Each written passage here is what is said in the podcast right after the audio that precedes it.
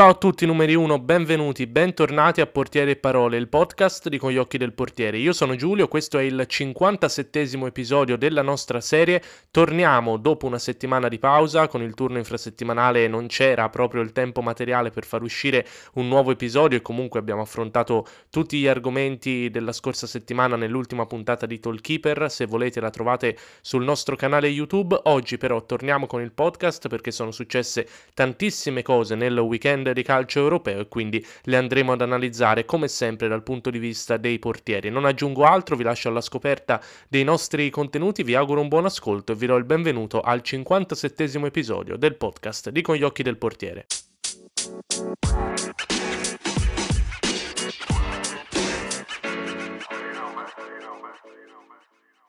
Questa volta partiamo dalla Bundesliga, un campionato che di solito non analizziamo, ma eh, in questo weekend ha fatto notizia una clamorosa papera di Manuel Neuer. La partita era quella tra Mainz e Bayern Monaco, papera tra l'altro decisiva perché è costata al Bayern la sconfitta dal momento che la partita è finita 2-1 proprio per il Mainz. Eh, si tratta del gol dell'1-0 arrivato dopo appena 3 minuti da parte di Burkhardt eh, che calcia da fuori area e eh, trova Neuer Neuer completamente sorpreso, un tiro non propriamente sulla figura del portiere del Bayern, ma comunque abbastanza centrale. Eh, tuttavia, Neuer avrebbe dovuto fare semplicemente un passo alla sua destra per andare in presa, andare in raccolta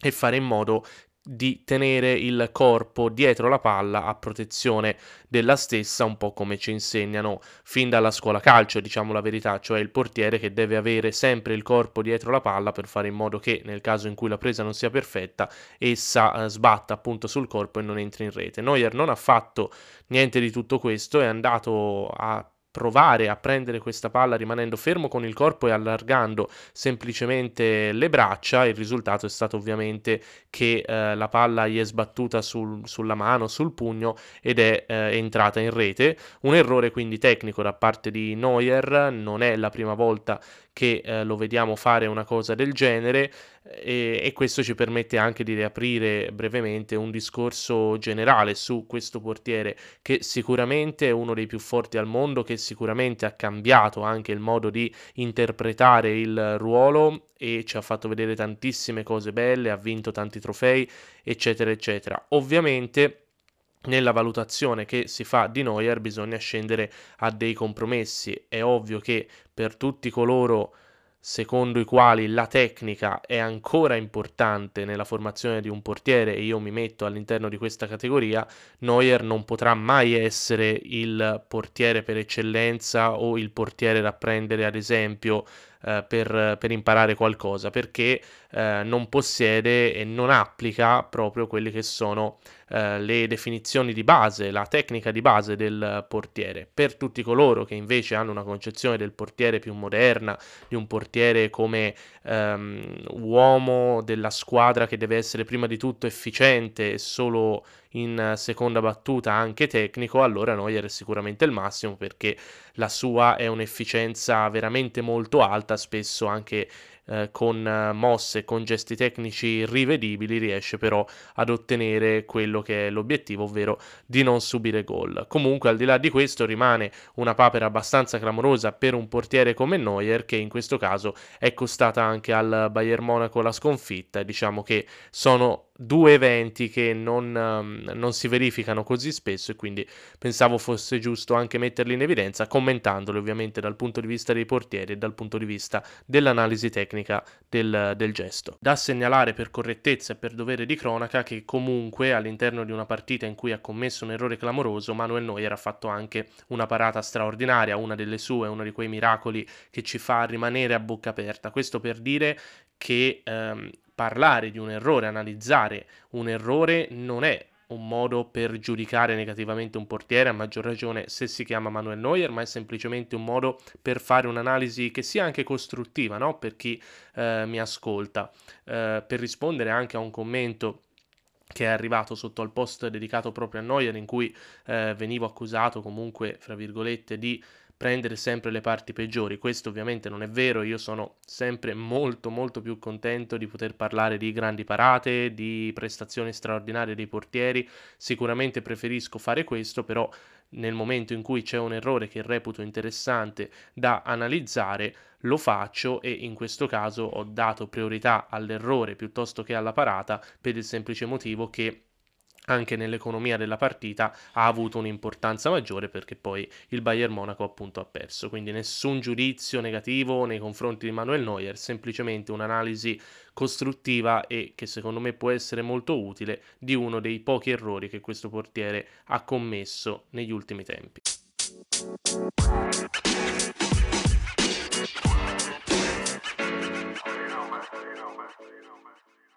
Dalla Germania passiamo invece all'Inghilterra dove si è giocata la finale della Carabao Cup, che sarebbe la coppa di lega inglese, tra Manchester City e Tottenham. La partita è finita 1-0 per il Manchester City, quindi il portiere Steffen ha alzato la coppa perché è lui il portiere designato per questa competizione, ha giocato al posto di Ederson, giustamente anche la finale, una partita che però ha visto protagonista maggiormente Lloris, fosse solo per il fatto che il City ha dominato la gara dal punto di vista delle occasioni da gol e ha calciato veramente tante volte in porta. In alcune occasioni Lloris è stato salvato dai difensori oppure dal palo, eh, però ha messo anche delle pezze importanti, in particolare su un tiro di Marez dalla distanza sul quale Ioris è arrivato in maniera molto molto plastica e anche molto bella, fotografica se vogliamo, però una parata che univa perfettamente spettacolarità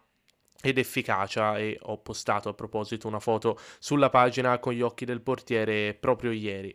Uh, Lloris che dunque si deve arrendere al colpo di testa di Laporte che poi ha determinato la vittoria 1-0 del City dopo una partita in cui aveva giocato molto bene perde l'occasione per vincere uh, forse uno degli ultimi trofei della sua carriera considerando che comunque uh, il Tottenham non è così abituato a vincere e la carriera di Lloris sicuramente sta andando verso la sua conclusione. Nota di merito e menzione anche per Steffen che aveva giocato delle ottime partite nei turni precedenti, in finale non è stato molto chiamato in causa, però ad esempio contro il Manchester United aveva calato delle parate importanti che nel complesso avevano aiutato il City ad arrivare in finale e poi di conseguenza anche a vincere la Coppa, davanti ovviamente a un Ederson titolarissimo, però sicuramente Guardiola può contare su un secondo portiere di assoluto valore.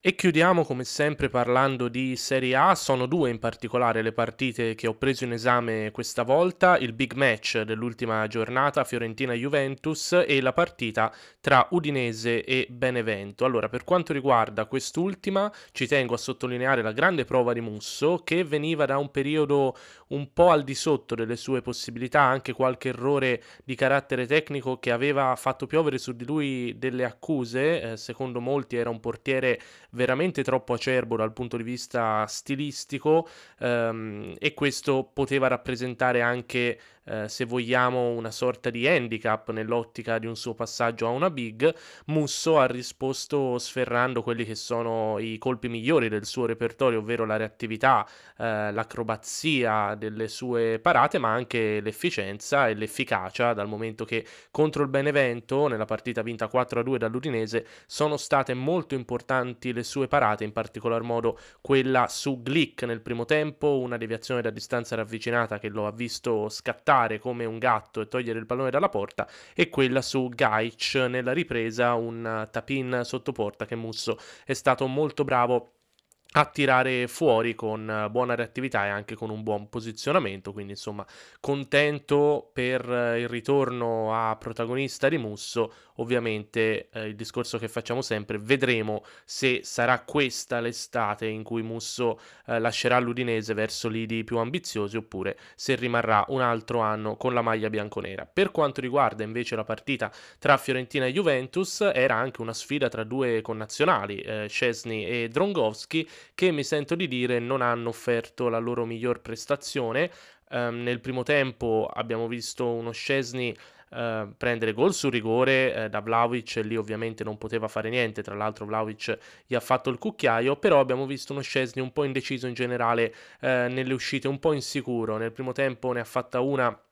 in cui ha lasciato lì il pallone e l'ha salvato la difesa, eh, nella ripresa un'incomprensione con Chiellini, eh, un paio di tiri da lontano della Fiorentina non irresistibili che il portiere della Juve ha preferito non bloccare, eh, insomma diciamo che non ha dato sensazione di grande sicurezza Scesni in questa partita, eh, paradossalmente dopo che invece aveva fatto una splendida uscita in avvio di gara proprio su Vlaovic in cui con grande coraggio era andato a togliergli il pallone letteralmente dai piedi con una mano eh, ricevendo avendo anche un pestone sul braccio che gli ha lasciato un gran bel livido. Non ha fatto meglio il suo collega dall'altra parte perché eh, Drongowski, dopo un primo tempo tutto sommato tranquillo, ha vissuto una ripresa di grande apprensione, un po' come tutta la Fiorentina, eh, cominciata malissimo con un gol preso dopo pochi secondi del secondo tempo da eh, Morata, un tiro a giro che sicuramente è un gran gol, ma sul quale il portiere Viola secondo me poteva fare meglio, ehm, più che altro perché eh,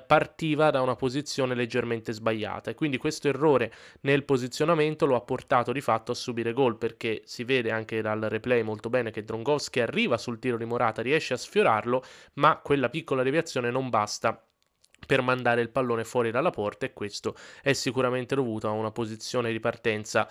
eh, leggermente sbagliata, troppo sulla sua sinistra, non perfettamente in bisettrice con il, con il pallone. E poi insomma in generale Drongowski che già di per sé non è molto incline all'uscita, questa volta ne ha eh, sbagliata qualcuna di troppo eh, e poi ha sbagliato anche un rinvio dal fondo, insomma tutte occasioni che potevano costare caro alla Fiorentina e che per fortuna della squadra di Iachini poi non sono state sfruttate a dovere dalla Juventus.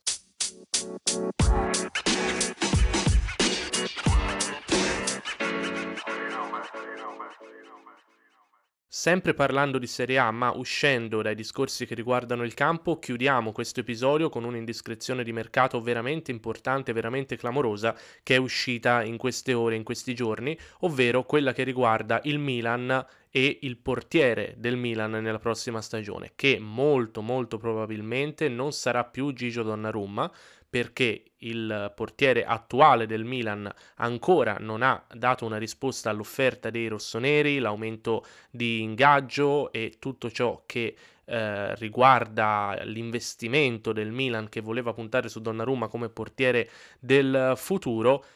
Proprio in virtù di questo i rossoneri si sono mossi di conseguenza e dalla Germania arrivano notizie secondo cui avrebbero bloccato Magnan, portiere del Lille, uno dei migliori profili che ci sono nel campionato francese, sarebbe lui il prescelto da parte del Milan per difenderne i pali nella prossima stagione. Secondo queste indiscrezioni ci sarebbe un accordo totale, completo tra Milan e Lille e eh, l'ufficialità dovrebbe arrivare già al termine della stagione con conseguente invece passaggio di Donnarumma alla Juventus, perché si è parlato di tantissime squadre che vorrebbero puntare su Donnarumma, ma la Juventus in questo momento sembra in pole position perché la società bianconera vuole fare con Donnarumma di fatto quello che ha compiuto con Gianluigi Buffon, ovvero prendere, aggiudicarsi il miglior portiere italiano, il portiere della nazionale, giovanissimo e puntare su di lui per costruire un ciclo per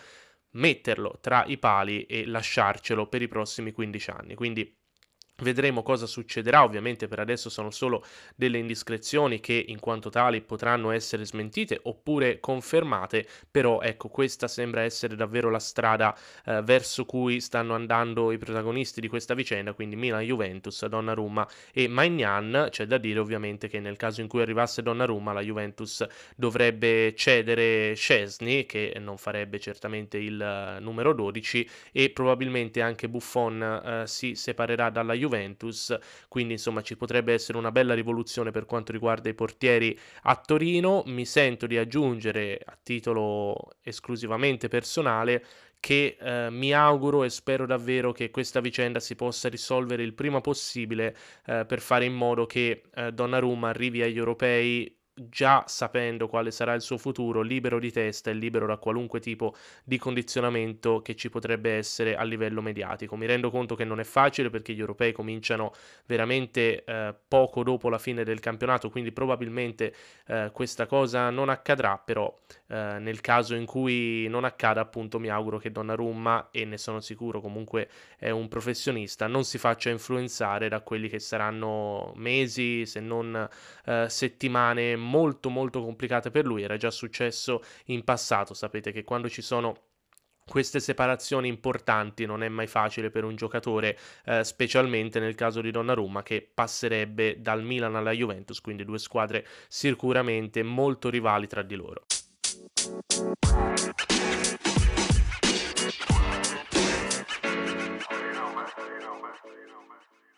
E dunque siamo arrivati al termine anche di questo 57 episodio del nostro podcast Portieri e Parole. Come sempre mi auguro che vi sia piaciuto e vi invito se volete a scrivermi in direct, commentare i post della pagina per darmi la vostra opinione su tutti gli argomenti che trattiamo, in particolare quest'ultimo, insomma questa vicenda Donnarumma che eh, darà sicuramente tanto tanto da discutere e da parlare. Per il resto vi ricordo alcuni appuntamenti, Tollkeeper, il programma in diretta su Twitch e poi in replica anche su YouTube tutti i venerdì, ma trovate tutti i video delle puntate precedenti sul nostro canale di YouTube, quindi vi invito se volete a iscrivervi così da non perdervi veramente nessuna novità, è un piccolo gesto che per me vorrebbe dire veramente tanto, quindi insomma se lo farete vi ringrazio, vi ricordo che c'è sempre in vendita il mio libro Faccio il portiere perché non ho voglia di correre su Amazon, in questo momento persiste lo sconto del 15%, quindi eh, vi ricordo che se lo volete comprare, se avete piacere di leggerlo, questo è il momento giusto, un'occasione sicuramente da non farsi scappare. Per il resto vi do appuntamento alla prossima puntata, rimanete sempre sintonizzati sulla pagina con gli occhi del portiere per sapere tutte le novità. Vi ringrazio, vi ricordo di guardare il mondo e in particolar modo il calcio, sempre dalla nostra prospettiva, sempre con gli occhi del portiere. Ciao!